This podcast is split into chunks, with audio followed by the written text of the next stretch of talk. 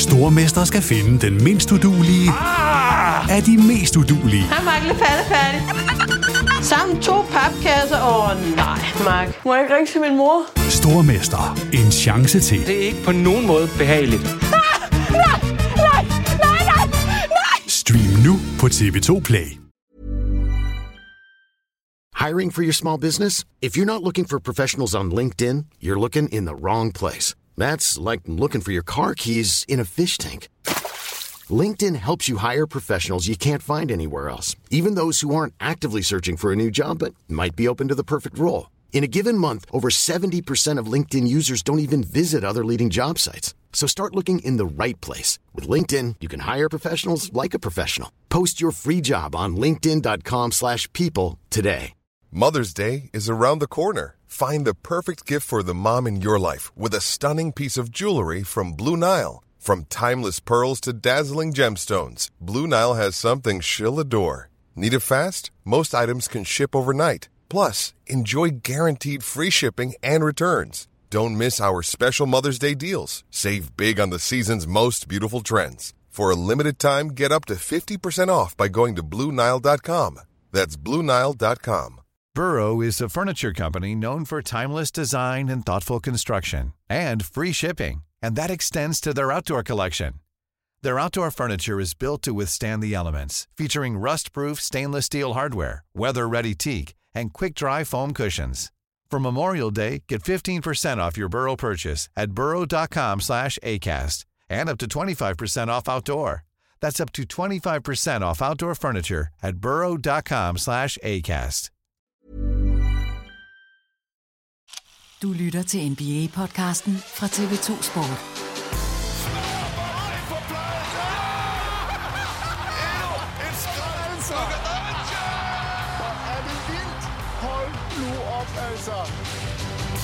Fredag den 9. februar 2024. Velkommen indenfor i NBA-podcasten fra TV2 Sport her dagen efter, at vi har passeret sæsonens trade deadline. Og det er ugens handler, der er det primære fokus for dagens podcast, hvor vi dog også lige hurtigt skal have taget temperaturen på et par af NBA's tophold. Mit navn er Christoffer Vestrup, og selvom jeg modtog en del opkald og tilbud her i går aftes, så valgte jeg altså at beholde min store profil her på podcastholdet. Det er naturligvis TV2's NBA-ekspert Peter Wang, der nok en gang er på plads her i podcasten. Velkommen tilbage, Peter, for resten af sæsonen. Tak. Jamen, øh, hvor mange second round picks var i spil? Jamen, det var sådan en, øh, hvad hedder han ham, der blev traded til Gary Payton second. Det var fem, fem anden runde øh, draft picks, der lige... Fem ja, anden runde draft picks.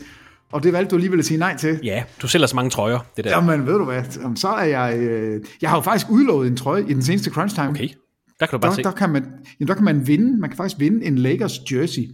Og jeg tror nok, det er et eller andet med noget Wang Jinx, man skal lave. Øh, Oh. Et eller andet hashtag med. Og, og Jeg har faktisk tænkt på, at vi skulle lave en Wang Jinx t-shirt. Det tror jeg godt, du kunne være sandt. Jamen, den, jeg er med. Jeg er med, fordi... Øh, det, det, kunne da være, jamen, det kunne da være meget sjovt. Jeg, jeg, jeg har faktisk mødt en ung mand i dag. Jeg har været på McDonald's her og hentet en burger her til morgen. Som man jo siger gør, han- når man er over 50. Som man jo gør. Ja, ja. Så, og så siger, han, så siger han til mig, og kan du have en god dag, Peter Wang? så, så det var, øh, Ja, dejligt. så det var, det var meget hyggeligt. Så, men dejligt, jeg er glad for, at jeg ikke er traded. Der er nogen, der Du er øh, kul- sige det kulturbærer, og igen, du sælger mange t-shirts, så det er, en, øh, er det mere en pengeting. Hvad tror du, hvad tror du, DeJounte Murray han siger? Tror du, han føler sig øh, som en taber i dag? Tænker han, oh my god, jeg vil ønske, jeg var blevet traded. Det er et rigtig godt spørgsmål, fordi han, der var jo, det vender vi tilbage til, men der var jo meget snak om ham, men han summer så meget med, at han bliver hos Atlanta Hawks. En situation, som ikke rigtig, ikke rigtig fungerer, kan man sige. Altså parring med ham og Trae Young så ud til godt at kunne, da- da han lige kom til, men, men det er jo meget tydeligt, og det er også derfor, han har været rygtet væk, men han kom altså ikke væk, og det, Jamen, jeg, ja, skal man så vente til sommer og sådan sige, okay, så er det altså nu, jeg gerne vil væk. Ja, men altså nu, nu er der jo allerede begyndt at komme øh, meget snak omkring, om det er den, den anden guard, man skal prøve at trade i stedet for, og så give holdet til DeJounte Murray. Det, den, den kører, men, men jeg har bare de der spillere, der ved, at de er sat ud i, i verden, og, og man henter tilbud ind. Altså, hvordan kommer man tilbage og til den første træning og den første kamp, og hej head coach, øh, du vinkede vist af på, at du ville trade mig, og hey general manager, fedt at se dig. Øh, nej, ikke særlig fedt alligevel. Men også sådan, Altså- også sådan en spiller som Austin Reeves øh, hos Lakers, som jeg er sikker på, at de er rigtig glade for, både internt og også øh, altså personligt. Men, men at han sådan kan læse, Nå, men vi, de vil kun trade ham, hvis de kan få en, en, en god spiller for det. Nå, okay, så jeg er lidt værd, men så meget er jeg heller ikke værd. Ikke? og, det, og det er Angelo Russell, som de ja, jo åbenlyst har prøvet at, at smide under bussen hele, altså hele sæsonen. Det er, det er spøjst. Det, det er, men selvfølgelig, det er en business, og det ved de jo godt. Øh, men der er jo så, der er noget personligt i det, og jeg kan da ikke forestille mig andet, end man selvfølgelig er en lille smule påvirket af det. Og det, øh, ja, jeg er i hvert fald glad for, at jeg ikke er traded. Det er godt. Jeg først hører om de her trade-rygter i dag, for ellers havde jeg jo været helt vildt nervøs. det blev ikke øhm, den mest mindeværdige trade deadline dag, vi fik, Peter. Det tror jeg godt, vi kan sige. En, en, en sådan lidt halvlunken omgang. Altså, der var en del aktivitet, men ikke med de helt store navne, og heller ikke øh, nogen handler, der sådan rykkede helt vildt ved magtbalancen i hverken Eastern eller Western Conference. Hvad vil du sige var den største eller vigtigste handel, som vi har fået den her uge? Øh, det var jo altså her i går aftes, torsdag aften, 21.00 dansk tid, at der var trade deadline i NBA. Nu kan holdene ikke længere lave handler, trades i den her sæson. Øh, er der et trade, som du vil fremhæve som det største eller vigtigste for den her uge? Jamen altså, det, selvfølgelig vil, vi kommer til at tale rigtig meget om New York, altså øh, det de har gjort, som jeg jo, ligesom alle andre, jeg synes jo det er fremragende, den måde de har klaret det på, men jeg synes ikke, det er det, der er, altså for mig at se, er det faktisk Oklahoma. Ja. At, at de går ud og, og gør det, som jeg i hvert fald håbede, de ville gøre, og de fleste har peget på, ville være nødvendigt. Lige nu er de så gode, altså inden de trader i går, der, der var de så gode, at de kunne sige, at vi ligger nummer et i Western Conference, vi er et hold, I skal regne med, vi kan selv se os komme i, i finalen, vi kan faktisk vinde det hele. Vi er meget unge, men vi har en top 5 spiller i ligaen i Shea Gildes Alexander. Det skal man have for at kunne vinde. Det har vi. Vi har unge, gode spillere, vi har brede, vi, en, en bred trup. Vi kan godt vinde det hele. Og så alligevel sidder man og tænker, ah, det kan I nok ikke helt. Altså, I mangler nok lige en ekstra spiller, og helst en veteran, en som ikke kommer til at ødelægge noget kemien, I har på holdet. I skal ikke give noget væk for, for den her veteran, øh, for at, altså I skal ikke ødelægge det, det I har, har kørende. Hvem kan I få derude? Altså jeg har jo hele tiden kigget på Kelly Olenik og sagt, det skal være Olenik, fordi vi skal forberede os på, at vi skal møde Denver, vi skal møde Jokic. Det bliver ikke Olenik, og det, det kan jeg godt leve med, fordi de henter Gordon Hayward. Mm-hmm. Og han, op, altså jeg, jeg synes, han tjekker alle de boxes, man, man vil kigge på. Altså det er en veteran, det er en spiller, som ikke kommer til at ødelægge noget af kemien. Det er en spiller, der, jeg kan godt se ham være på banen i de sidste fem minutter af en slutspilskamp. Vi ved, hvad han kan. Vi ved, at han ikke ødelægger noget. Vi ved, at han kan skyde, han kan aflevere bolden, han kan drible. Han, altså, der er ikke noget, han ikke er, er god til. Han kommer ikke ind med stjernenykker. Der, der er ikke noget problem i at få ham på holdet. Og, og det var noget, de var nødt til. Og jeg vil synes, det var så mega ærgerligt, hvis de var gået ind til slutspillet og sagt, det her er en øh, fri sæson for os. Vi kan sagtens, øh, vi kan prøve med det, vi har. Hvis ikke vi vinder det hele, så er der ikke nogen, der er sure på os. Øh, og så får vi lige lidt hår på brystet, og så næste år, så er det der, vi slår til. De havde et problem. Altså, Josh Giddy er ikke en spiller, jeg stoler på de sidste fem minutter af en slutspilskamp. Når ikke du kan skyde, så er det meget svært at have dig på banen. Nu har de fået en spiller, de kan bruge i den, altså tage den position væk. Jeg synes ikke, de fik det, jeg allerhelst ville have. Altså, de fik ikke den store spiller, der kunne sige, i det mindste, så kan jeg skubbe lidt til Jokic. Men de fik en spiller, som jeg synes opfylder alt det andet, og, og måske endda lidt bedre i forhold til en, en slutspils lineup, altså hvor man, og jeg, jeg tænker Josh Giddy, øh, det, det, er, det er ham, der for mig at se, kan være det svage led, hvis der man, man kommer op i nogle matchups, hvor man har brug for, for skytter. Lou Dort øh, kan jo sagtens skyde, men er en, en lille smule øh, han, han kan måske ikke så meget andet. Jo, han kan dække op, og så kan han skyde den her standstill træer. Så nu har de fået en ekstra spiller ind på den position, og det er et hold, som går efter at vinde det hele nu, og de har sat... Det er det, det trade bedre... betyder, at de ja, faktisk det, satser sig mere på i år, end de gjorde før trade, trade Ja, det tænker jeg, og, og det er at de helt store kanoner derude, altså dem, vi regner med kan vinde det hele, der er, der er det dem, der havde et behov, de har opfyldt det, og de har ikke, det har ikke kostet dem noget som helst, og de kommer ikke til at ødelægge noget med det. Altså ikke fordi det her det skal stikke i alle mulige retninger, men når du henter Damian Lillard ind, så ved du, at, at så betyder det noget for din spillestil. Det betyder, at, at der skal ske, at der, der kommer til at ske et eller andet. Du kan, ikke, du kan ikke gøre det samme, som du gjorde sidste år. Nu henter du Gordon Hayward ind. Du kan gøre præcis det samme, som du gjorde før. Du er bare dybere, du er bredere, du er han, bedre stille. Han tilpasser sig din spillestil. Det, det gør han nemlig. Så, Både på grund af at, at det niveau, han er som spiller, men også er, er som personlighed. Ja, så derfor tænker jeg, at et af de hold, som skulle gøre et eller andet for, at vi virkelig kunne tage dem seriøst og sige, føj, man, I kan jo vinde det hele nu. Det synes jeg er Oklahoma. Og, og derfor så er de for mig en vinder. Det, det er svært at sige den største vinder, men det, for mig at se, der er det, det mest Det- det er markante, et af de trade, du ja, det er husker. det mest markante ja, ja. trade lige nu. Hvis man vil have overblikket over alle de her handler, vi fik fra i går, og fra hele sæsonen, så kan man klikke ind på sporttv2.dk-basketball, hvor vi har udgivet en artikel med alle sæsonens trades. Vi skal nok se lidt øh, nærmere på flere af de her handler, som vi har fået ugen lige om lidt. Men jeg læste et eller andet sted øh, i går aftes, Peter, en ret god sætning, at den her sæsons trade deadline dag vil blive husket mere for, hvad der ikke skete, end hvad der faktisk skete. Er det også sådan, du har det? Peter, øh, fordi der var jo som sagt ikke de store sådan, seismiske trades. Vi havde ikke et hold, der sendte mange profiler væk og gik i rebuild. Vi manglede måske sådan lidt svung her i torsdags her i går, og i timen op til skæringstidspunktet. Er det sådan, du vil huske trade deadline-dagen? Ja, altså det, det ville det. Altså de store ting var jo sket. Altså James Harden blev traded tidligt i sæsonen. OG Ananobi er blevet traded. Siakam er traded. Den største spiller, vi sådan manglede, det var nok, det var vel, var det ikke uh, DeJounte Murray. Det, det var nok det største navn. Det DeRozan. Rosen. Altså der, der er nogle spillere, som ikke blev traded, som vi troede måske ville blive traded. Men der var ikke den der øh, All-NBA-spiller, som alle stod og, og ventede på, helt sikkert skulle væk. Det skete ikke, så derfor er jeg enig. Det er faktisk en trading deadline, hvor, hvor vi kommer til at tænke på alle de spillere, vi troede skulle trades, men som ikke blev det. Vi har prøvet at snakke op. Vi, vi, vi snakker altid op til en trade deadline. Uh, hvis Chicago Bulls imploderer. Det er da sjovt, du, du Raptors- lige tager Chicago Bulls. Ja, ja, men du ved, vi, der dækker det, vi, vi tænker jo også altid, vi tænker jo altid i mere i, hvad der faktisk kommer til at ske. Selvfølgelig. For, for ligesom at præsentere det, uh, hvad gør Lakers? Kunne Warriors finde på at sende Wiggins og Chris Paul væk? Vi snakker jo altid op i mange muligheder. Så på en eller anden måde bliver vi jo altid lidt skuffet, men så plejer det altid at komme noget andet, der sådan skaber lidt virak og gør, at man er tilfreds. Altså, selvfølgelig er man tilfreds med en, en trade deadline, det er jo, hvad det er. Men der manglede måske, som sagt, lidt svung. Ja, en lille smule, synes jeg godt, man kan sige. Vi fik jo også tre mindre handler her i onsdags. Der var simpelthen en række hold, der lige ville øh, sænke stressniveauet lidt, og så var uden dag tidligere, onsdag den 7. februar. Vi nævner dem bare lige hurtigt. Utah Jazz sendte Simone Fontecchio til Detroit Pistons i bytte for Kevin Knox og et andet runde draft pick.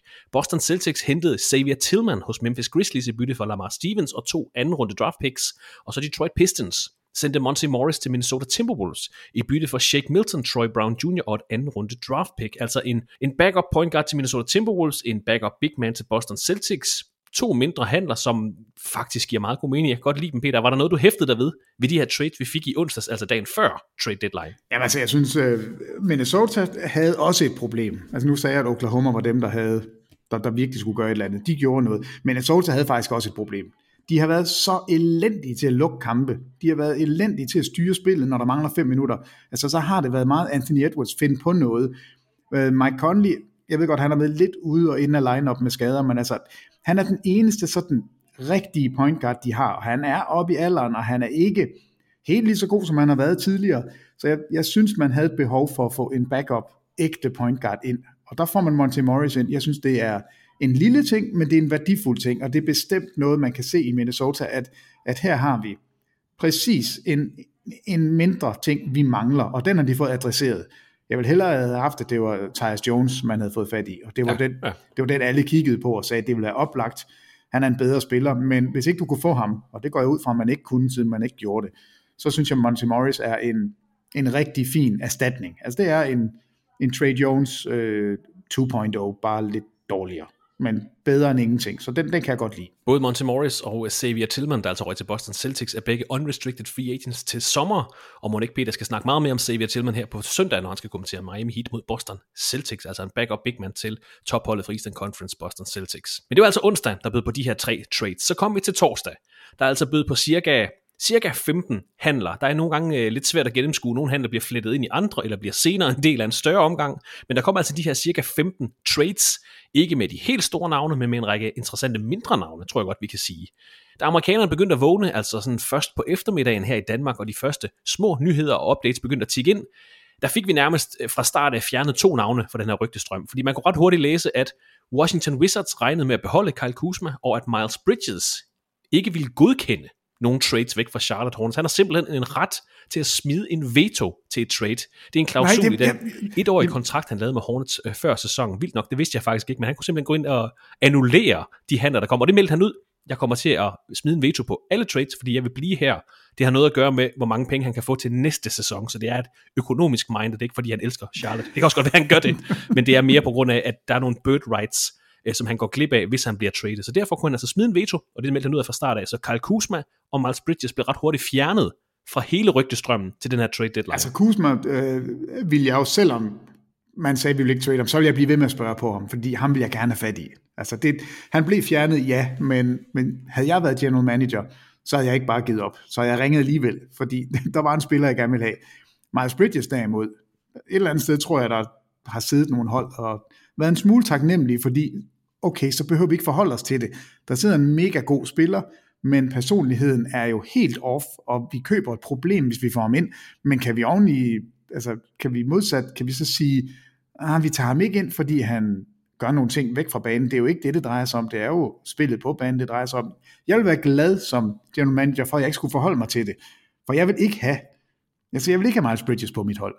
Men jeg repræsenterer jo en ejergruppe, som vil have, at man vinder et mesterskab, så skal man få fat i de bedste spillere. Så, så fint, at Bridges han ikke er i kalkylen. Det kan jeg faktisk godt lide. Her i starten af trade deadline-dagen, altså amerikansk tid, der var der også rygter netop om det Sean Murray, som vi snakkede om i starten.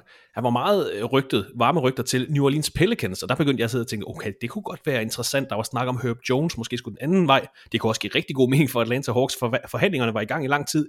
Ultimativt, kort før trade deadline, altså vinduet lukkede, der blev han altså meldt ud, at han bliver hos Atlanta Hawks. Men det var der meget snak om, det her med, at Kyle Kuzma var ikke tilgængelig, Miles Bridges ville ikke væk, det Sean Samaras skulle til New Orleans Pelicans. Det var sådan, nyhedsstrømmen den startede. De første trades, de kom så omkring ja, 16.30 herhjemme, og det var Indiana Pacers og Philadelphia 76ers, der åbnede trade her i går. Indiana Pacers sendte Buddy Hield til Philadelphia 76ers i bytte for Marcus Morris, Furkan Korkmaz og tre anden runde draft picks. Og kort tid derefter, der fik vi så et trade mellem Utah Jazz og Toronto Raptors. Kelly Olynyk og Uchai Agbaji blev sendt fra Utah Jazz og til Toronto Raptors. Raptors sendte Kira Lewis, Otto Porter og et første runde draft pick retur til Jazz i handlen.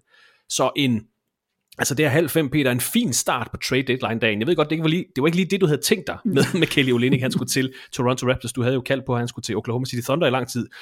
De, to, de her to handler, de startede sådan ligesom trade deadline dagen. Hvad tænker du om de her to? Hvad er resonemanget for at lave dem? Altså Buddy Hield til Philadelphia 76ers, og så ja, Kelly Olynyk og Uchai Akbachi til Toronto Raptors. altså Philadelphia, de, de mangler skytter. De mangler en trepoint skytte, og, og her er der altså det, en af de bedste overhovedet. Det er faktisk den skytte i ligaen, der har scoret flest træer de sidste fem sæsoner sammenlagt. Så, så Buddy Hield er en meget forudsigelig spiller på den måde. Du ved, at når han får bolden med trepointslinjen, så fyrer han den af, og han rammer med over 40 procent, så, så det giver god mening. Og jeg synes, det er en fin handel for, for Philadelphia. Øh, de har ikke... Øh, det, det er jo lidt op i luften, hvad, hvad der kommer til at foregå, fordi vi ikke ved andet end, at Joel Embiid skal reevalueres om fire uger, og yes. det bedst tænkelige scenarie er selvfølgelig, at han kan spille, og at han kan komme ind i slutspillet, og, altså med nogenlunde den fysik, han, han har lige nu. Øh, og der, hvis man vil tage sig selv seriøst i slutspillet i år, så har Philadelphia brug for lidt mere. Det har de fået. De har fået en rigtig god skytte, så jeg synes, det, jeg kan sagtens forstå, at, at man har gjort det her, og det kostede hvad var det, tre anden runde valg? Tre anden runde draft picks. Og det, du, du plejer jo at være hurtig ud og sige, Peter, uh, de handler for sent. Uh, de skulle have gjort det sidste Det skulle år. de også. Altså, Indiana Pacers body Hill var jo rygtet for to første runde valg på et tidspunkt. Ja, men det, ikke, altså. ja, er du svimmel, der er nogle hold, jeg synes, vi skal save midt over i forhold til at netop at reagere for sent. De skal være glade for, at både Detroit findes og at Chicago Bulls findes, fordi der er nogle hold, der er dårligere end dem. Men, men det, det er for langsomt at handle. Altså det, jeg synes aldrig, vi har siddet øh, et par år efter og sagt, ej, det var godt, de ikke gjorde det. Altså vi sidder altid og siger, hvorfor gjorde de det ikke tidligere? Og det, det synes jeg også er, er mit resonemang med det her. Men jeg forstår det for Philadelphia, det var for sent for Indiana, men nu er det gjort, og, og fair nok. Jeg forstår ikke Toronto. Nej, fordi det, altså, det kunne godt se ud, som om de ville hente Kelly Olynyk, og så skifte ham videre øh, senere på aftenen. Ja, det, det, det, var det, der sådan var lagt lidt ja. op til. Det skrev du faktisk også direkte til, til mig, at ej, de må sende ham videre. han bliver altså hos Toronto Raptors, Kelly Olynyk. Der var et varmt navn blandt mange af, af topholdene, altså Boston, Oklahoma, flere hold var meget interesseret i Kelly Olynyk. Ja, og derfor undrer det mig, at, øh, at det er Toronto, der ender med ham. Øh, måske, at, jeg ved ikke, hvad man, hvad man har af planer i Toronto, andet end at bygge op omkring Scotty Barnes, øh, den nye All-Star Scotty Barnes. Tillykke til, ja. til Scotty, det er jo dejligt for ham. Øh, men det er, hvis man taler sådan om timeline og alder, og der passer det jo ikke super, super godt. Hvad med Jakob Pødel? Hvad, hvad vil man der? Øh, jeg, jeg, jeg, synes det, jeg synes, det er et mærkeligt trade for Toronto. Jeg kan ikke se, hvor, hvorfor det, det giver så god mening. Og Kelly Olynyk, ja, han er kanadier. Det kan jo godt være, han er glad for at komme back to the motherland. Men, han, han er fra Toronto. Ja, så, det så det kan jo godt være, at, at han et eller andet sted er godt nok tilfreds. Men ellers så synes jeg, det, det havde været sjovere, hvis det havde været et af mesterskabsholdene, som netop kunne bruge en spiller lidt lidt eller det Oklahoma de endte op med at gøre, men altså en spiller, der ikke kommer ind og ødelægger noget, og som ikke er, er sådan en, en svær spiller at putte ind i en lineup, fordi han, han er sådan en, der kan lidt af det hele. Så det undrer mig lidt, at Toronto synes, det var interessant, det her trade. Kelly Olynyk er unrestricted free agent til sommer måske. Øh, kan han forlænge med Raptors måske? Kan de sign and trade ham? Måske er det bare for at samle et asset ind, og Raptors de gjorde det. Ochai Agbaji har en team option i 25-26, så der er lidt fremtid i ham til omkring 4-6 millioner per sæson. Altså de to spillere, der røg til Toronto Raptors. Tilbage til Indiana. Øh, øh, Philadelphia traded både Buddy Hield og Marcus Morris er unrestricted free agents til sommer, så det er ikke nogen langsigtede trades, der bliver lavet her. Men kort efter de her åbningstrades, der fik vi så det her uh, trade med Oklahoma City Thunder. De meldte sig ind, da de hentede Gordon Hayward hos Charlotte Hornets i bytte for Davis Bertans, Vasily Misic, Trey Mann og to anden runde draft picks. Du har uh, været lidt inde på, uh, hvad de vil med Hayward, hvordan han kan fungere. Han får 31,5 millioner dollars i den her sæson, er også unrestricted free agent til sommer, så det er ikke noget, der uh, hindrer Thunder i det lange løb. Uh, jeg har bare skrevet en voksen ind på Thunderholdet, og et trade, der overraskede de fleste i går. Så en ting er, at det giver mening, Peter. Det var ikke lige det, du havde regnet med, det var ikke det, mange havde regnet med. En ting er, at Gordon Hayward var et varmt navn, der kunne blive traded, men at det lige var Thunder, det tror jeg var en overraskelse. Jamen det var en kæmpe overraskelse for mig. Altså, den, den havde jeg ikke set komme, men når man så har gjort det, og man lige sidder og lægger tingene sammen, så synes jeg bare, at det giver super god mening. Og det her med, at, øh, at man kan miste ham til sommer, ja, fint. Altså han har kostet på anden rundevalg. Det her er det er fordi, man accepterer, at man har en chance for at vinde det hele nu, og man skal da ikke sidde i august måned og kigge tilbage og sige, ej, vi manglede lige en enkelt spiller, der kunne det og det, når man sagtens kunne få fat i den enkelte spiller.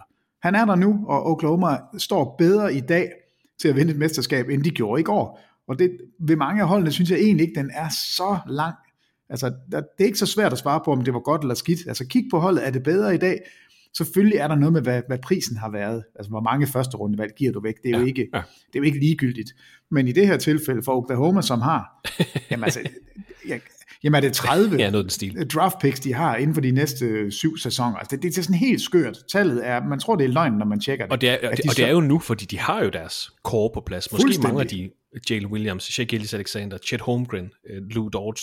De, de har jo, det er jo nu, de skal handle, nu de skal vækste de her draft picks, for de kan jo ikke blive ved med bare at få, og det er jo ikke engang sikkert, at de bliver høje draft picks, alle dem her, de får ind. De kan jo ikke blive ved med at få unge spillere ind. De er jo nødt til at, veksle og kapitalisere på det lige nu. Så det er jo nu, de skal handle nu og næste sæson. Og ja, og der var jo ikke, altså vi jo, jeg tror, nogen sidder og venter på, nu skal de have fat i en superstjerne. Altså en af de helt store fisk, og de har jo x antal første rundevalg. Altså de kan lave sådan en Kevin Durant-pakke. Øh, det kunne de sagtens gøre, men på den her måde, der, der kører de lidt i den samme gode rille, altså det er ikke negativt, de kører på en virkelig fornuftig måde lige nu, og så, så er det på marginalerne, at de op, opgraderer. Og derfor synes jeg, at det her trade er virkelig, virkelig stærkt af dem. Øh, alle frygter Oklahoma. Det gjorde de også i går. De frygter dem endnu mere i dag, og, og til næste sæson ser det lige så slemt ud. Det her hold har mulighed for, hvis de timer det rigtigt, så kan de forblive gode i rigtig lang tid, fordi de kan blive ved med mm, at spæde til. Ja. Og, og, og, ja, og skifte ud på, på småpositionerne. Og kommer der så den store fisk? Altså er Joel Embiid lige pludselig sur i Philadelphia? Kunne man få fat i Jokic, fordi der sker noget i Danmark? Hvad med Antetokounmpo, når han finder ud af, at Doc Rivers ikke er den rigtige træner? Altså, så, så kan man selvfølgelig være klar. Og der er de jo øh, bedre klædt på end noget andet hold i ligaen. Så er man Thunder-fan, så tror jeg, man er lykkelig lige nu, fordi det er, det er sjovt at være relevant hele tiden, og det er sjovt at se, at fremtiden også ser lys ud, og alt fungerer for Oklahoma lige nu. Og vi må se, om Gordon Hayward bliver en succes for Thunder. Måske han allerede på banen lørdag aften, hvor Thunder er på besøg hos Dallas Mavericks, et opgør, du kan se på TV2 Sport, og som bliver kommenteret af Zacharias Splid og Peter Wang. Og det bliver jo, Peter, et øh, Dallas Mavericks hold, som måske også kan give debut til et par øh, nye spillere. Dallas Mavericks lavede jo to trades her i går. Mavericks sendte Rashawn Holmes og et første runde draft pick til Washington Wizards i bytte for Daniel Gafford, og så hentede de PJ Washington hos Charlotte Hornets i bytte for Grant Williams, Seth Curry og et første runde draft pick. Stor aktivitet hos Mavericks. Øh, Grant Williams fik kun 50 kampe for holdet, så blev han skibet væk.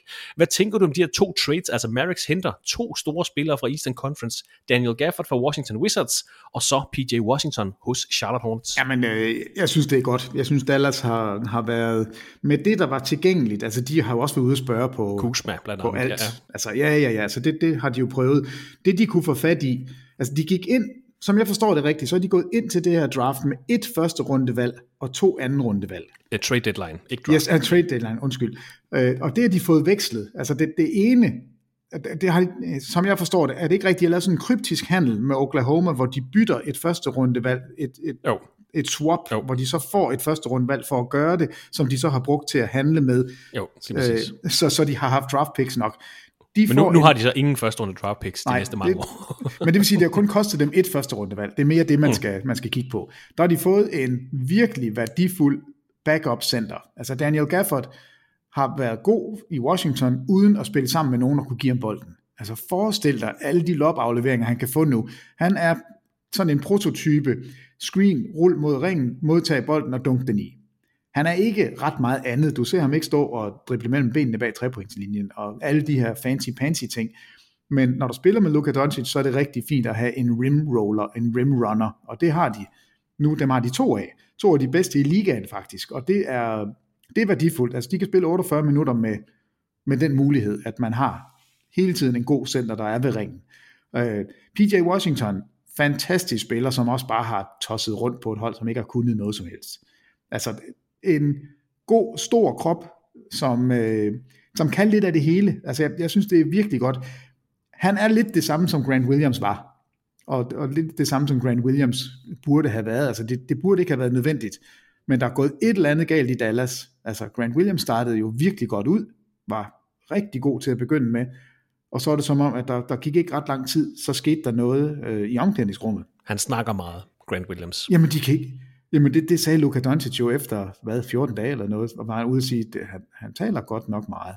Og de klip, altså det er jo nemt nu, når man kigger tilbage, alle de klip, der har været, hvor han sidder og griner og, og, og underholder på bænken, og så sidder de der lidt større stjerner, sidder og kigger på ham, som om, jamen, er du skør? Altså, hvor, hvor, hvor er du da vanvittig at høre på? Og jeg tror simpelthen, det er kemien, der har gjort, at han, han ikke skal være der, fordi jeg elskede ham, og det gør jeg sådan set stadigvæk, elskede ham som spiller i Boston. Jeg synes, han passede virkelig godt i Dallas. Og, og der er noget der, som vi ikke ved noget om, hvor han altså ikke passer ret godt ind. Så nu får de, PJ Washington er nok en bedre spiller, hvis vi siger en for en. Han kan lidt mere. Og så får de altså også fat i en god center. Så de har fået opfyldt nogle af deres behov. Det har ikke kostet dem vanvittigt meget. Øh, et første rundevalg, jo, det er, det er en høj pris, men jeg synes, man, du får to spillere for en og et første rundevalg. Jeg synes, det giver mening for Dallas. Dallas er også, synes jeg, et klart bedre hold i dag, end de var i går. Daniel Gafford øh, 13,4 millioner får han i år, så er han på kontrakt til 14,4 i næste sæson. PJ Washington 15,5 millioner i år og 14,2 til næste sæson. Og hvis man skal tænke lidt ud i fremtiden, gode kontrakter til at have til et muligt trade også, altså Yes. 2 til 14 millioner, det er godt lige at hæfte på en spiller til så at kunne give videre. Så der er også det at kigge efter, så øh, gode kontrakter de på, Daniel Gafford og PJ Washington, der altså er skiftet til Dallas Mavericks, som du så nævnt kan se her lørdag aften på TV2 Sport. Så skal vi til New York, Peter. Både Knicks og Nets var aktive. Lad os starte hos New York Knicks. De hentede Alec Burks og Bojan Bogdanovic hos Detroit Pistons i bytte for Quentin Grimes, Evan Fournier, Ryan Archidiakono, Malachi Flynn og to anden runde draft picks. Øh, Quentin Grimes øh, var blevet utilfreds og havde mistet sin, øh, sin starterrolle, var nævnt som en spiller, der kunne blive traded. To veteraner ind til Knicks, der godt nok har tabt to af deres seneste tre kampe, men ellers har været ja, de har været rødglødende på det seneste. Ni sejre i træk inden de her to nederlag i tre kampe. Og de ser ud til at mene det seriøst i år i Knicks. Altså selvom vi har lige fået den her trælse nyhed om, at OG Ananobi er ude i resten af måneden efter en, en, en mindre operation i albuen, men de ser stærke ud, Knicks. Altså, de har traded for OG Ananobi, de hentede Donte DiVincenzo op til den her sæson, nu har de traded for Alec Burks og Bojan Bogdanovic. To stærke veteraner ind på de forvejen godt hold. Jamen altså, jeg, jeg fatter ikke, at vi skal sige det, fordi vi har været vant til at sige præcis det modsatte. Ja, god New point, god York point. Knicks, jamen New York Knicks gør det rigtige, og har gjort det rigtige i, jamen hvor lang tid, hvor, hvor langt tilbage skal vi gå? Er det et, da, da de henter Jalen Brunson, lad os sige, det er skæringsdatoen. Altså da han kommer til, og at man ikke panikker, og at man ikke går ud og siger, nu har vi en spiller, der kan spille, vi skal gøre alt muligt andet. Øh, altså de har haft is i maven, og har gjort øh, alle de rigtige ting. Da de henter OG Ananobi til, så tror jeg også, de finder ud af, hey, nu, nu altså brækkerne begynder at passe sammen. Nu går de ud og gør holdet endnu stærkere, endnu bredere. Det er jo et kæmpe win, og det har kostet dem nada. De har alle deres første rundevalg. De har alle deres bærende, der, bærende brækker. Der er ikke pillet ved noget som helst, og så har de bare tilført to af de absolut bedste trepointsskytter til et hold, som, som mangler trepointsskytter. Et, man kan være fan eller ikke fan af Alec Burks. Han skyder 40,3% af sine træer. Altså det, de går i, og han, øh, Han skyder fem per kamp, så, så allerede der, der kan du se, hvad, hvad det er, han er ansat Man skal til. bare ikke gøre ham til Og- bedre, end han er. Altså det der, det er lige Nej, præcis nej, det, han nej. er. Men der er også nogen, der gør ham til, altså Clay Thompson anno 2016-17 stykker og sådan noget. Sådan ro, Ej, det vil være en fejl. Det, det er han ikke. Men jeg elsker Bogdanovic. Altså, Også et stort navn Ja. her til trade deadline, Bogdanovic. Ja, men han skulle væk, han skulle have været væk for længe siden. Nu er han heldigvis, nu er han heldigvis fri, nu kan han heldigvis spille for et hold, hvor vi kan nyde ham igen. Altså, han har jo haft nogle slutspilskampe mod LeBron James, hvor han, jeg siger ikke, han stoppede LeBron, men det var ham, der dækkede LeBron James, og han blev ikke udstillet fuldstændig. Han er en skøn, skøn spiller. Altså, også en dygtig trepointskytte, men ud over det, så er han faktisk en spiller, du kan køre angrebet igennem. Han er ikke sådan en true point guard. Det, det, det sidder jeg ikke og, og påstår. Men de har manglet en spiller, der kan lede angrebet, når ikke, altså Jalen Brunson, vi kan sige nærmest kun godt om ham, men vi så, hvad Lakers gjorde ved ham. Altså, de dobbeltteamede ham med, med lange arme, store kroppe, og, og Knicks spil faldt fra hinanden. Der mangler de en, der kan, der, der kan overtage, altså en, der kan få bolden, og så, så stopper angrebet ikke. Og det kan Bogdanovic. Altså, det er, det, det er en kæmpe upgrade, det her. Og kig på de her hold og se, hvis du trader for en spiller, du får ind, kan du bruge ham i en slutspilserie, når der mangler 5 minutter i en kamp. Og jeg er ikke overhovedet i tvivl om, at Bogdanovic han kommer til at lukke kampe, fordi så god er han. Altså det her New York-hold, hvor, hvor mange gode spillere har de nu? Har de 12 gode spillere? Altså hvis du kigger på deres lineups på, på alle deres navne, så er det sådan nogle, man sidder sådan, ja han er god, ja han er god, han er også god. Gud, han er også ret god, ham der. De har en enorm fleksibilitet. De kan gøre alt muligt sjovt nu. Spille stort og småt. Øh, jeg elsker det her for New York. Altså New York er den store vinder efter trading deadline. Det, det er der ingen tvivl om. Det har, det har kostet dem et par anden rundevalg. Den eneste spiller, jeg er, som, som de måske om et par år vil sige, ej, tænk sig engang, vi sendte ham væk. Det er Quentin Grimes. Ja, var en solid starter Altså, for dem sidste år. Jamen han, det kan godt være, at han er, er en spiller, de vil savne. Altså der, der var noget der, som jeg tror, vi aldrig rigtig fandt ud af, hvad, hvad var. Men sandsynligheden for, at, at han bliver All-Star og All-NBA-spiller, den tror jeg ikke er der. Jeg tror, han kan blive en god rotationsspiller, også for et andet hold. Og nu henter du altså to væsentlige brækker ind til et i forvejen stærkt mesterskab.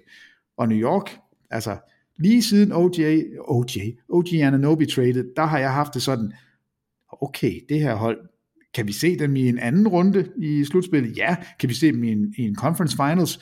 Ja, hvis øh, det kommer lidt an på seedningen, altså hvem der rammer hvem.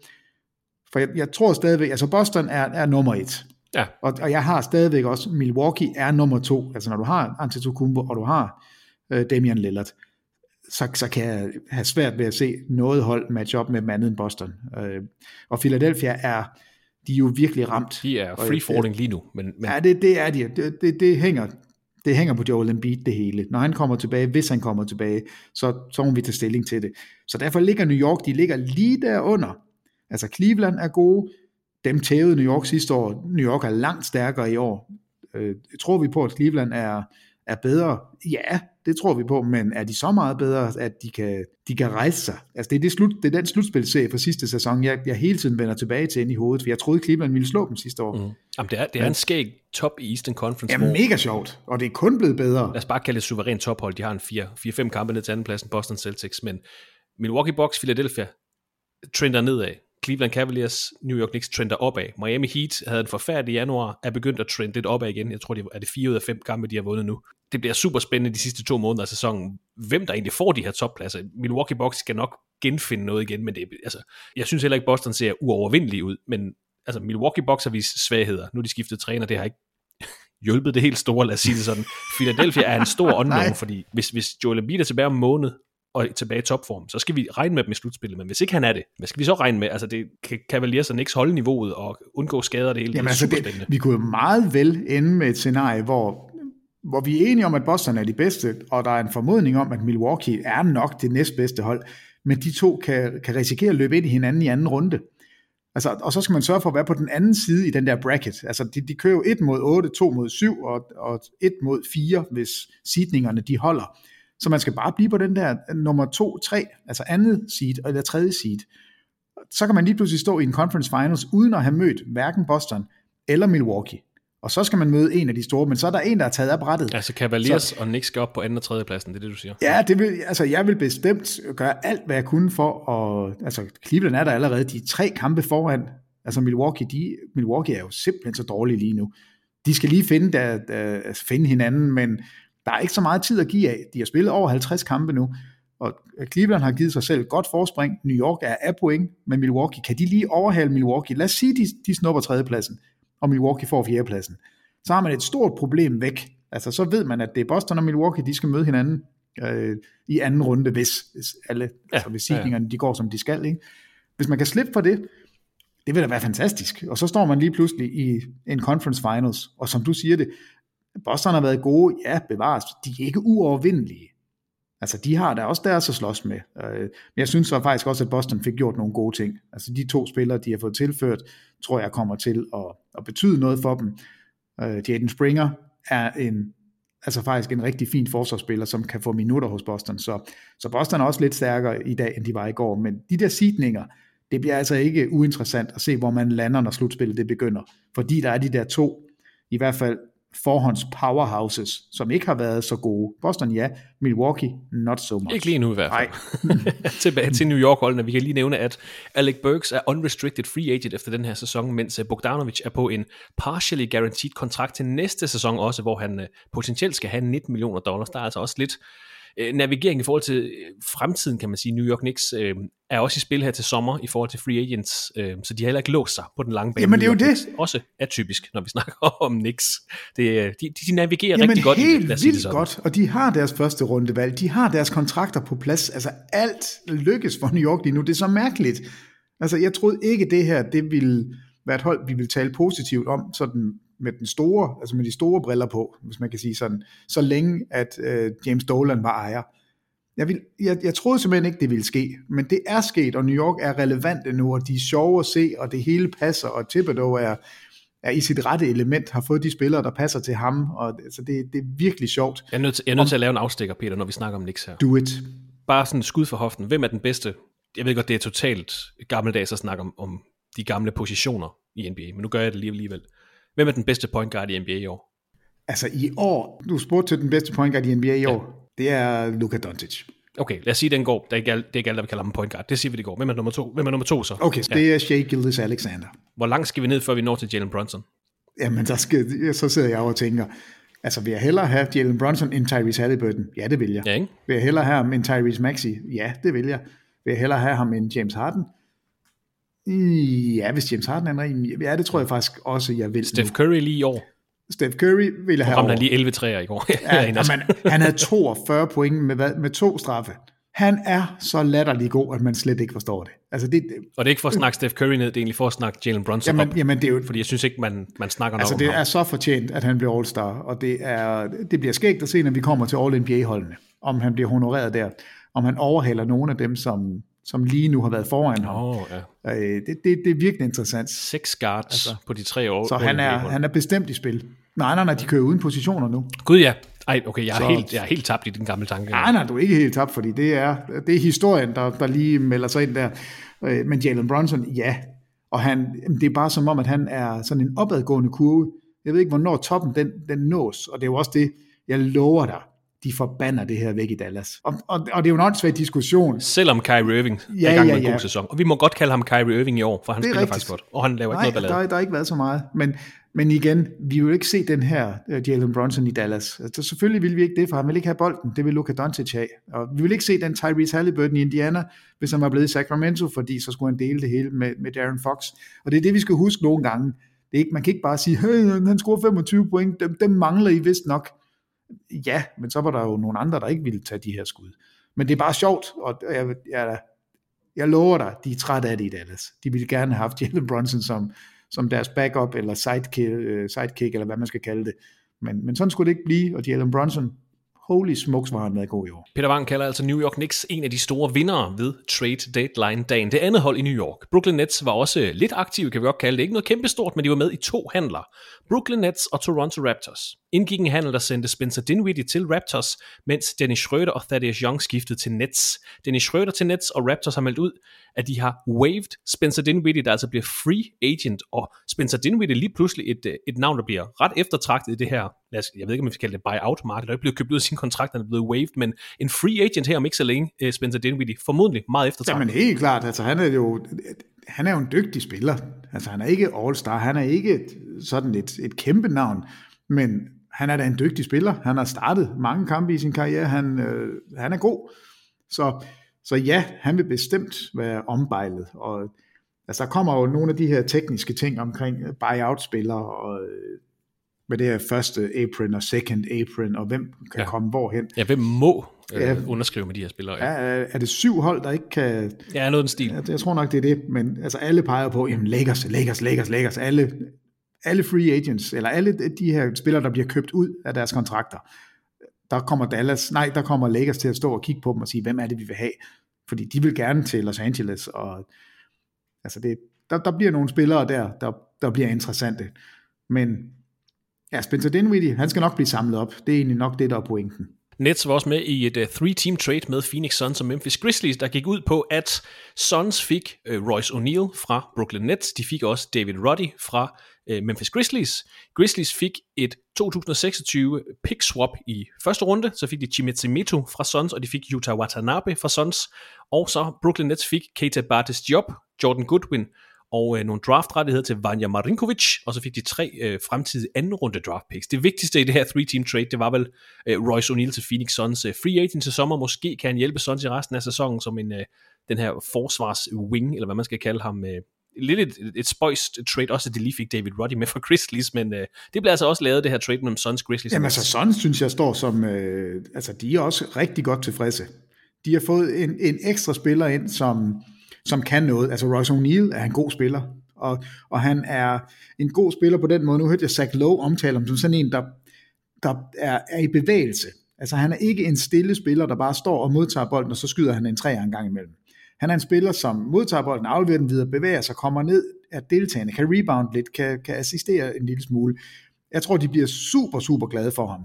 Og jeg er jo kæmpe David Roddy-fan. Altså, Som den eneste. Jamen, det, jeg, jeg tror, jeg er den eneste, der holder af ham.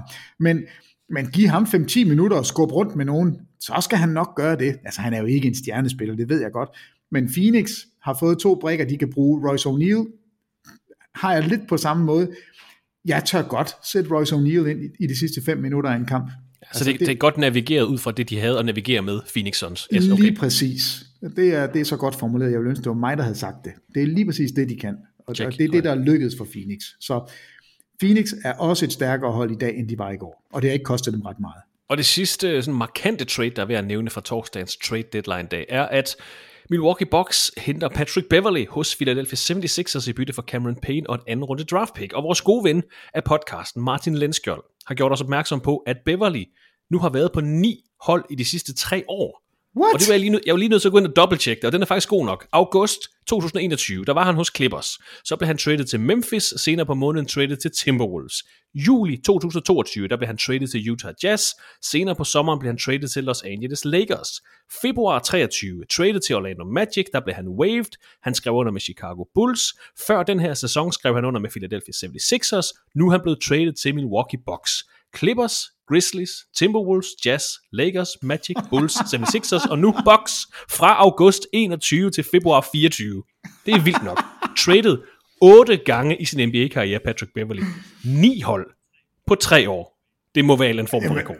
Nej, hvor er det sjovt. Tak, Lenskjold. Det, det, den har ja, jeg heller ikke det set. genialt. Nej, Simpelthen genialt. Ni hold. Jo, og så... Han spillede jo ikke for Orlando Magic, men han var teknisk set traded til dem, og han blev waived. Altså så, den er god nok. jo, og nu skal han så spille sammen med Damian Lillard. Det er vi jo også, øh, det tror jeg, der Jeg har skrevet, mange... at den første opgave bliver at blive gode venner med Damian. Men så lige genså det klip, hvor han i en Lakers uniform går rundt og, og slår på sit imaginære ur, og, og, og, fordi det er i stykker, og så putter han det i lommen.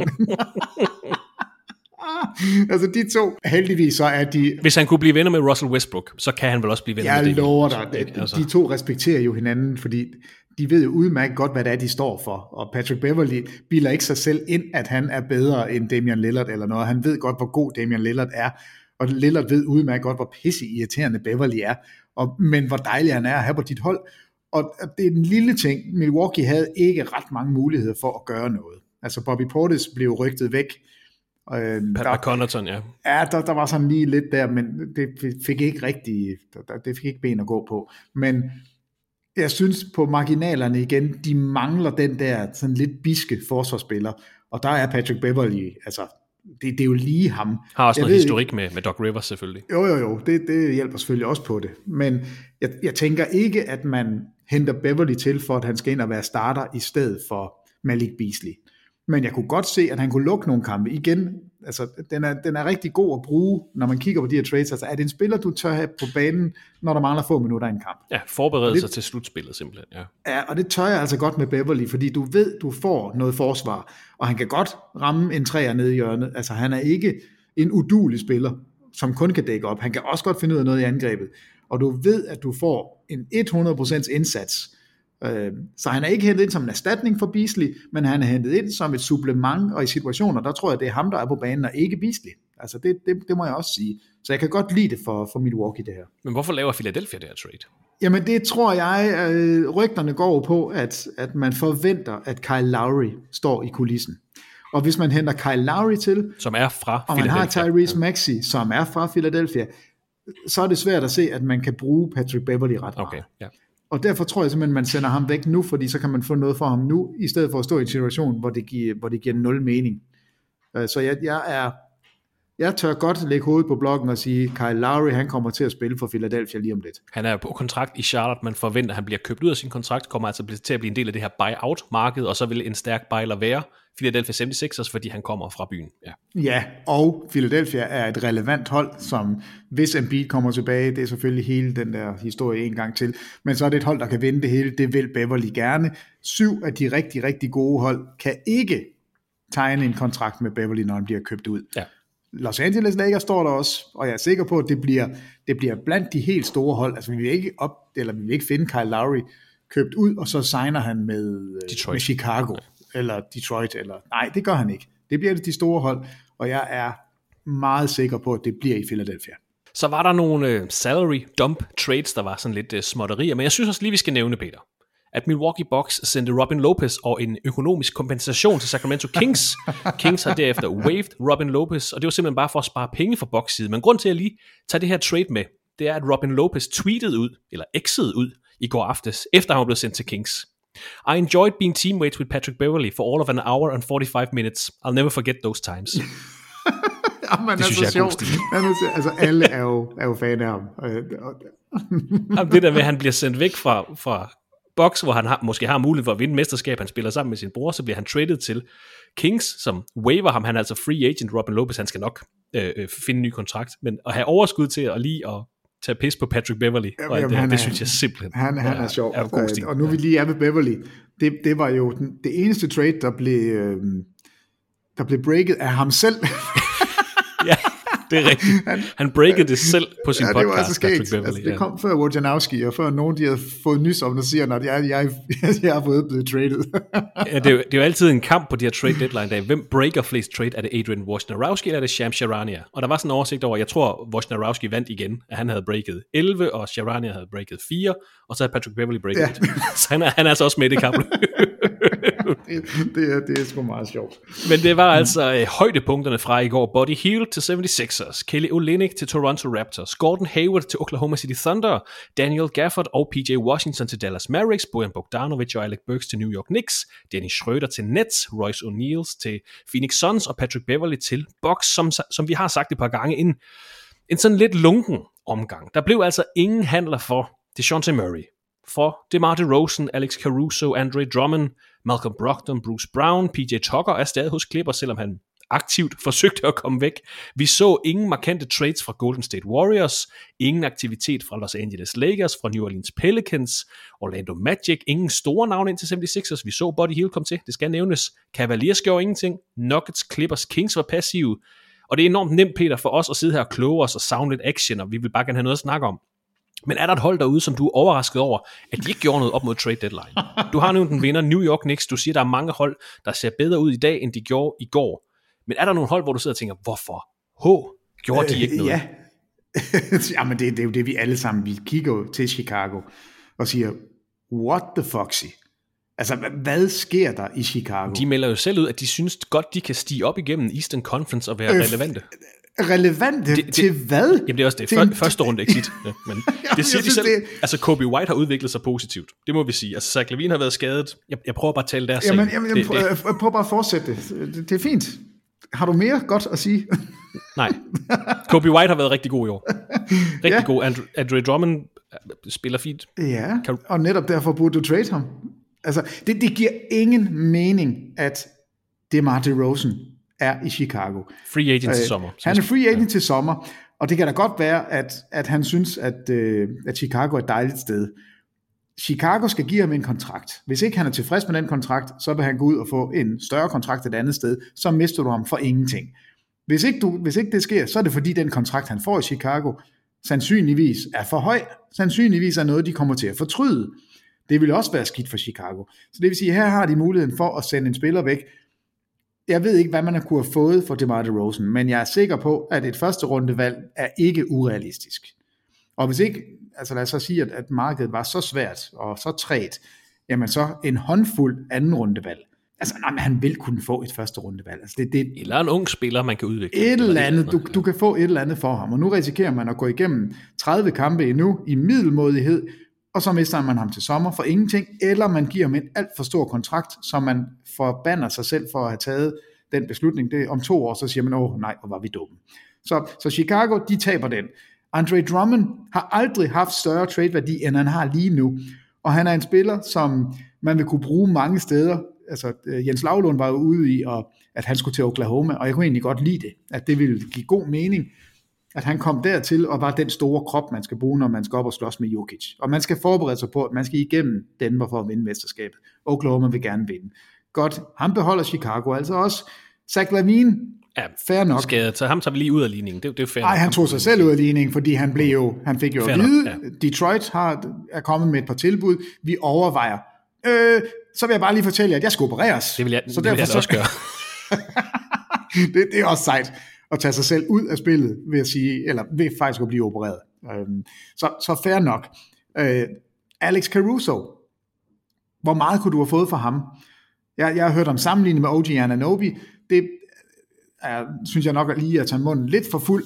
Så god synes jeg ikke, Alex Caruso er, men det er også fordi, jeg er stor øh, Ananobi-fan. Men er der svimmelt over mange hold, der kunne bruge en Alex Caruso? Der var øh, efter sine snak mellem Bulls og Warriors om Caruso, som så ikke blev sådan. Ja, og, og det kan jeg godt forstå. Altså, det, er det, var det Kuminga, der var... Øh, Det var ham, de bad det var om. nok ja. det, de ja, ville have ja, den siger anden vej. ja. Ja, og så har Warriors sagt, øh, det, det vil vi ikke være med til. Skulle Warriors have gjort noget? Øh, Eller er de ved at genfinde sig selv de er ved at øh, genfinde sig selv, og jeg vil sige, hvis, øh, hvis Looney og Wiggins kan finde sig selv, hvis de to lige pludselig kommer tilbage til det, de var for bare et år siden, så har Warriors faktisk noget at have det i. Så er de faktisk rigtig, rigtig gode. Vi kan se, hvad Steph Curry gør. Øh, De har fået god produktion fra, og nu skal vi to lige have besluttet noget.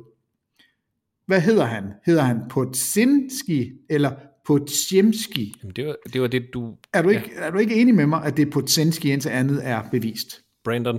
Eller er du, Brandon. på, er du på Jemski? Jamen, ja, jeg ved det ikke. Nej, men han har jo i hvert fald leveret langt bedre end forventet.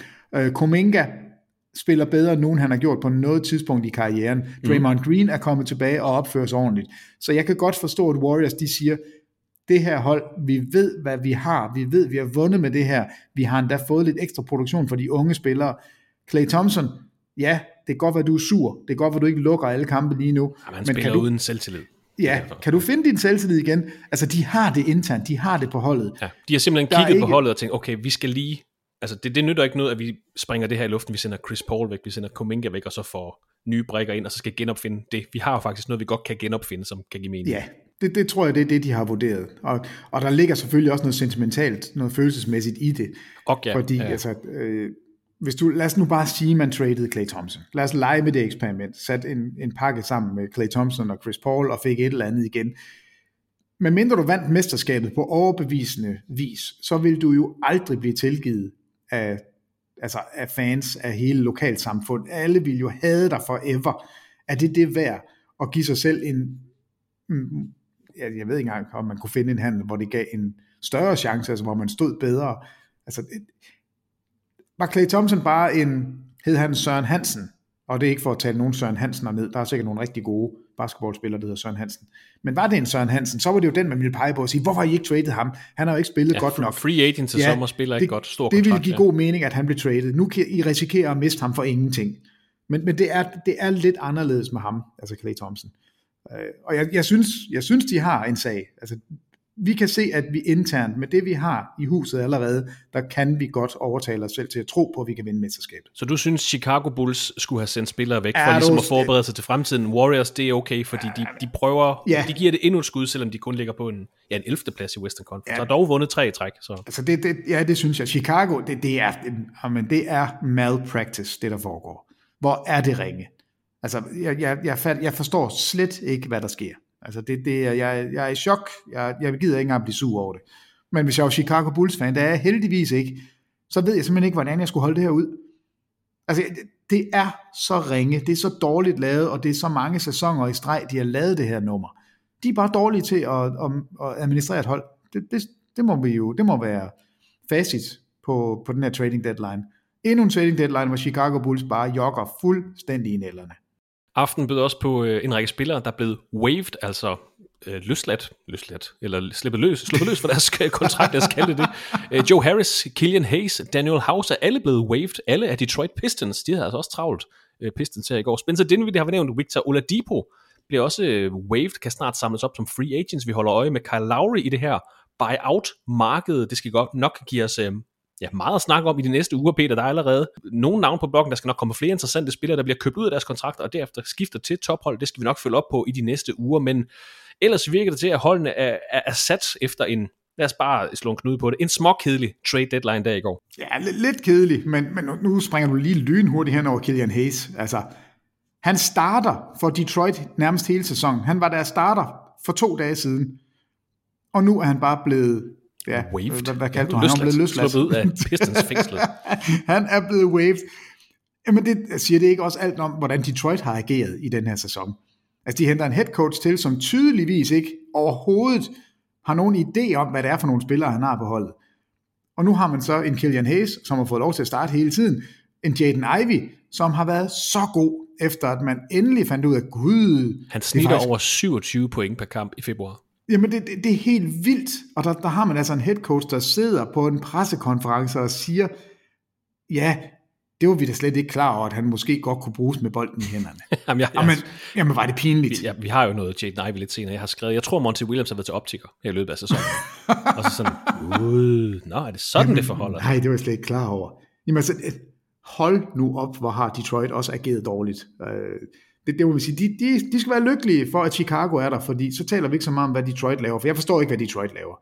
Det, jeg, jeg fatter det ikke. Jeg synes, det er så underligt. Det er også en malpractice, det der er foregået der. Hvis ikke engang du kan få fat i et første rundevalg for Bogdanovic sidste år, eller i år, eller et andet år, så har du, så har du også gjort noget forkert. Så det er fint nok, Kilian Hayes. Nu får vi se, hvor han lander. Jeg, jeg tænker, jeg tænker, det, der er et par oplagte steder. Det ene er selvfølgelig San Antonio Spurs. Åh, oh, det sad jeg altså, også lige og tænkte på, det er sjovt. Ja. Franskmand op til Wimbanyama, op til Popovic, øh, få, få fat i en anden, der kan lære dig at skyde. Hvor, hvor er det Eng, Eng, England, han er henne? Ja. ja hvad hedder han er vist nok i Oklahoma. Så skal han til Oklahoma. Chip England. Ja, det er jo the, the shot doctor. Chuck. Eller er Chet. Chet.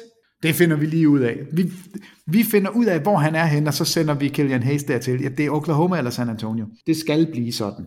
Fordi forsvarsmæssigt, der kan han altså godt noget, og han har et godt overblik også. Han kan bare ikke skyde. Chip. Chip England. Og hvor er han lige nu? Chip. Er det Oklahoma? Ja, lige præcis. Godt, jamen, så skal han til Oklahoma. Chipper. Oklahoma eller San Antonio, det er de to steder, der vil give mening, og der skal han nok også lande. Sådan bliver det fra uh, trade deadline dag og til en uh, lille kort generel snak om NBA. Vi er i start februar. Nu er trade deadline passeret i næste weekend. Venter All-Star weekenden, derefter er der en kort kamppause, og så er alt fokus tilbage på det sidste run i grundspillet. NBA-holden har rundet 50 grundspilskampe.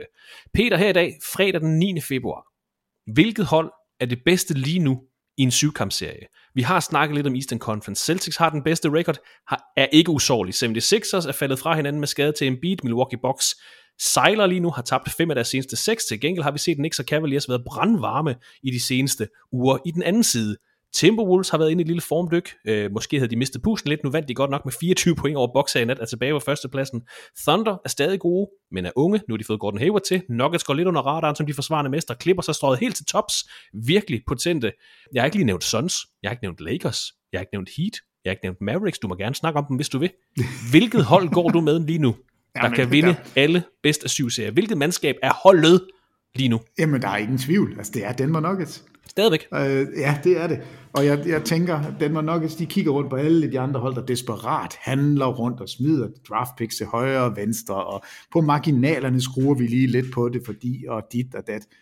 Og de læner sig bare tilbage i deres øh, store lænestoler og tænker, det er fint, I gør bare, hvad I kan derude. Øh, Det er os, I skal igennem, og vi mener stadigvæk, vi er bedre end jer. Vi har fuldstændig styr på vores fem starter.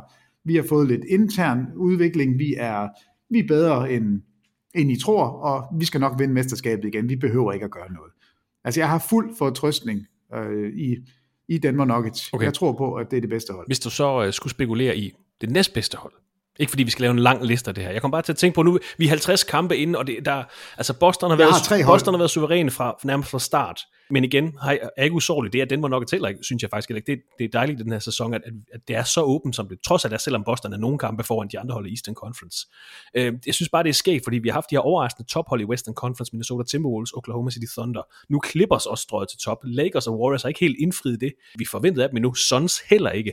Men du går altså stadigvæk med Nuggets som holdet lige nu. Hvad så det næstbedste? Jamen altså, der, der er tre hold, og, og man kan ikke øh, sige det som nummer 1, 2 og 3, fordi de ikke, øh, altså Okay. to af dem er i samme konference, og derfor bliver de jo nødt til. Okay, så altså, der, der er tre hold, der skiller sig ud fra alle de andre, det er det, du mener? Ja, Okay. for mig at se, så er Denver og Los Angeles Clippers, det er de to favoritter i Western Conference. Okay. De har veteranerne, de er, altså de kører fuldstændig upåklageligt, de ved, hvad de skal, og, og det fungerer. Altså Tyrone Lue, genial lille klip med ham, hvor han, øh, da James Harden kommer til, de taber jo de første fem kampe med James Harden. Ja, jeg sad også og tænkte, det er godt nok skægt, den rejse Clippers har været på. Ja, men det er helt vildt, og, og der er det så nu kommet frem, at, at han under den der five-game losing streak, der, der har han åbenbart siddet til en, konference, eller en pressekonference og sagt, I skal håbe på at møde os nu, fordi det er nu, I har chancen for at slå os, fordi lige om lidt, lige om et øjeblik, Så finder vi os selv, så, ja. så finder vi os selv, og så ser vi os ikke tilbage, og det har været fuldstændig spot on. Altså, der, der var startproblemer, og vi grinede jo af det, og, og de var så dårlige til at begynde med, og, og det hele så forfærdeligt ud. Tyrone Lue, han har styr på det, altså, han kunne se det her, vi, vi bliver gode lige om lidt, så I skal håbe på at møde os nu, for det bliver ikke særlig sjovt. Og der er de nu.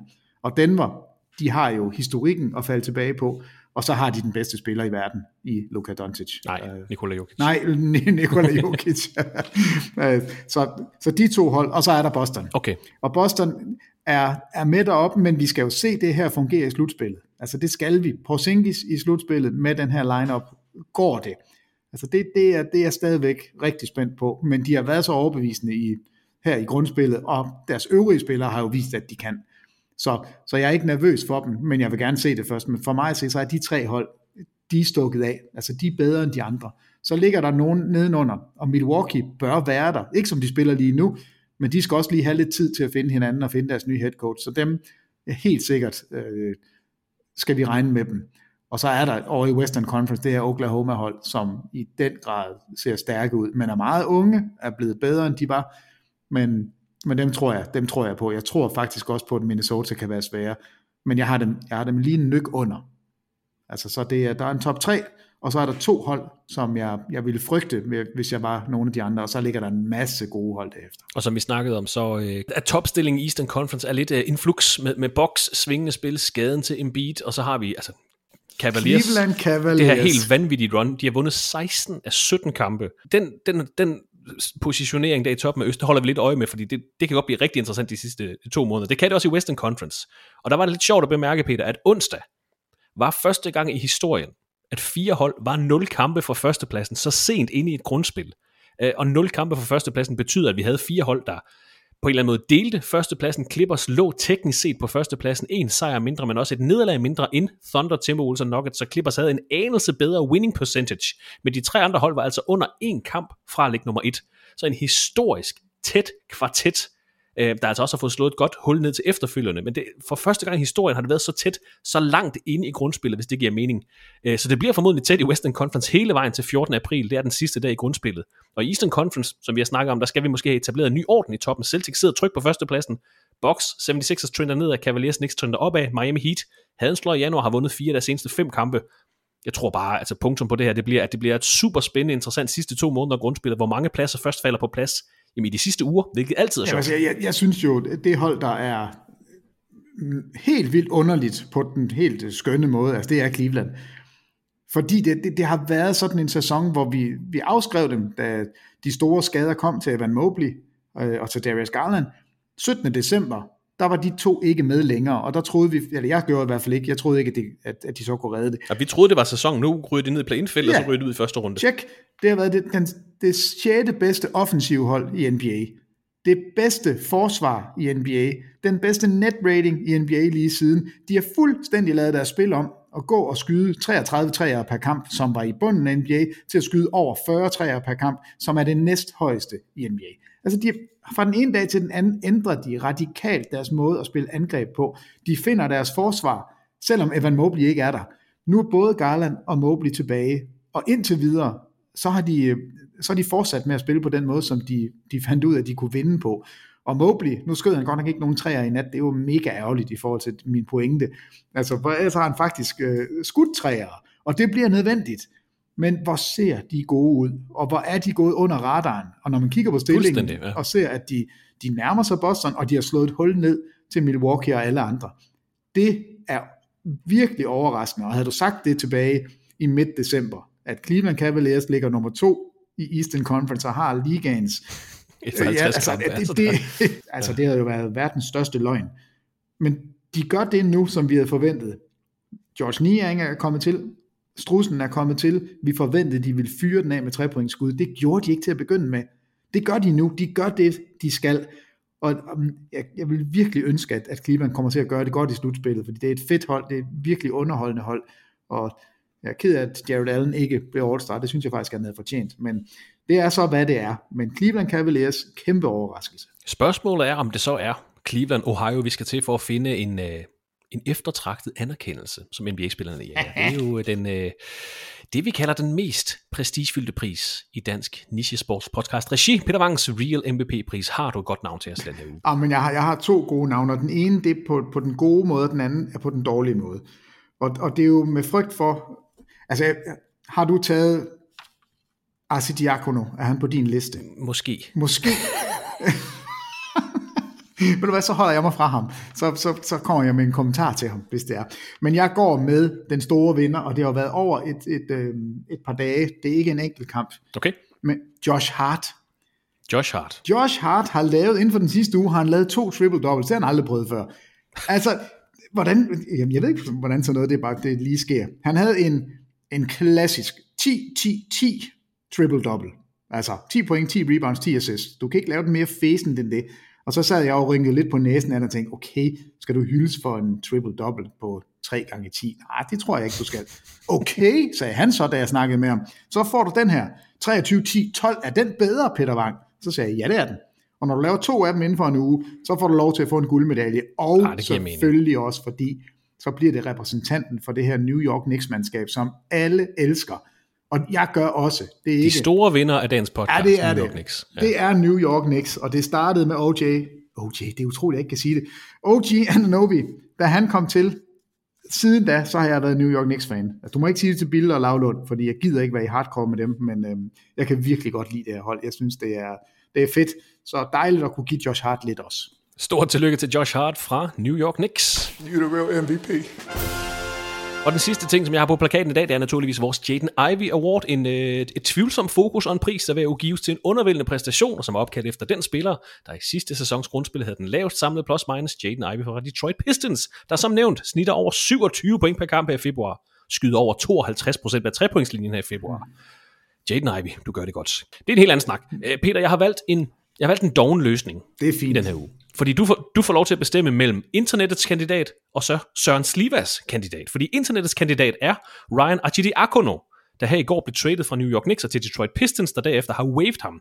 Han har spillet i 20 kampe for Knicks uden at score et eneste point. Og det er åbenbart første gang i historien, at en spiller har spillet 20 kampe uden at få et eneste point på tavlen. Det er internettets kandidat. Søren Slivas kandidat er, og jeg læser op her, Golden State Warriors mod Brooklyn Nets natten til tirsdag. Curry skyder 4 for 11, det er hvad det er, men de 11 skud var halvdelen af Golden State Warriors forsøgte træer. De opfandt for hulen næsten det at skyde træer i det moderne NBA, og så skyder de kun 22 gange. Men 22 trepointsforsøg er 8 skud færre end Lakers gennemsnit, der skyder færrest træer i ligaen. Men hvad værre er, det var kun Curry, der ramte en træer af hele Golden State Warriors-mandskabet. Så af den grund synes jeg, at, at, at hele Golden State Warriors, måske bare Steph Curry skulle have prisen. Men så gik det op for mig, at de stadig vandt kampen. Så Brooklyn Nets, I taber en kamp, hvor modstanderen rammer fire træer. Det er simpelthen for sløjt. Og et kaninhul, lidt arbejde til Peter Wang her. Hvor mange gange har kun én spiller ramt samtlige træer for et hold? Der har du lidt hjemmearbejde til næste uge, Peter. Okay, her, for jeg kan ikke komme med noget svar nu, det, det må jeg sige. Så, så virkelig godt set af Søren, det her med Warriors sløje præstation mod Nets, selvom de vandt.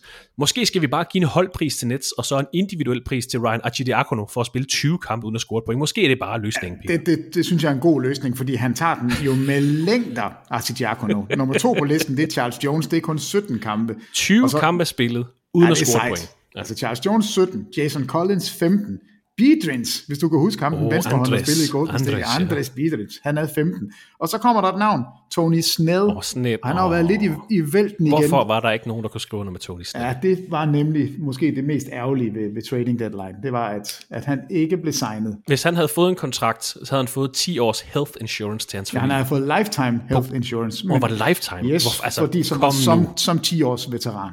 Ja. Kom nu, en eller anden. ja, det var så Det er rigtigt. skidt. Jeg lover dig, havde vi to ejet et hold, så havde vi, så havde vi signet ham. Jamen altså, Det ved jeg. Tony Snell, du får en ja. kontrakt af os. kom ind og lav en podcast. Jeg ved ikke, hvad du kan bruge den til. Ja, du kan kom, kom ind og lave en podcast. det er godt, Christoffer. Øh, Holdpris til Nets, og så individuel pris til Ryan Archidiakono. Det blev ordene i dagens NBA-podcast. Vi har Dallas Mavericks mod Oklahoma City Thunder på TV2 Sport lørdag aften, og Miami Heat mod Boston Celtics på TV2 Sport søndag aften.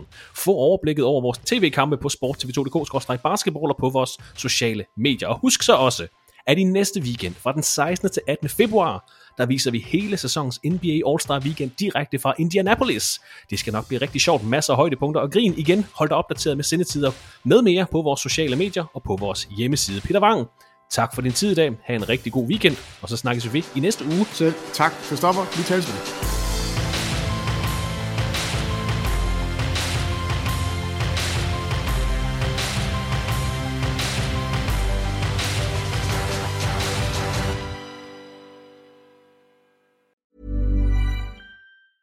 Hey, it's Danny Pellegrino from Everything Iconic. Ready to upgrade your style game without blowing your budget? Check out Quince. They've got all the good stuff shirts and polos, activewear, and fine leather goods, all at 50 to 80% less than other high end brands. And the best part? They're all about safe, ethical, and responsible manufacturing. Get that luxury vibe without the luxury price tag. Hit up quince.com slash upgrade for free shipping and 365 day returns on your next order. That's quince.com slash upgrade. Mom deserves the best, and there's no better place to shop for Mother's Day than Whole Foods Market. They're your destination for unbeatable savings, from premium gifts to show-stopping flowers and irresistible desserts. Start by saving 33% with Prime on all body care and candles. Then get a 15-stem bunch of tulips for just $9.99 each with Prime. Round out Mom's menu with festive rosé, irresistible berry chantilly cake, and more special treats. Come celebrate Mother's Day at Whole Foods Market.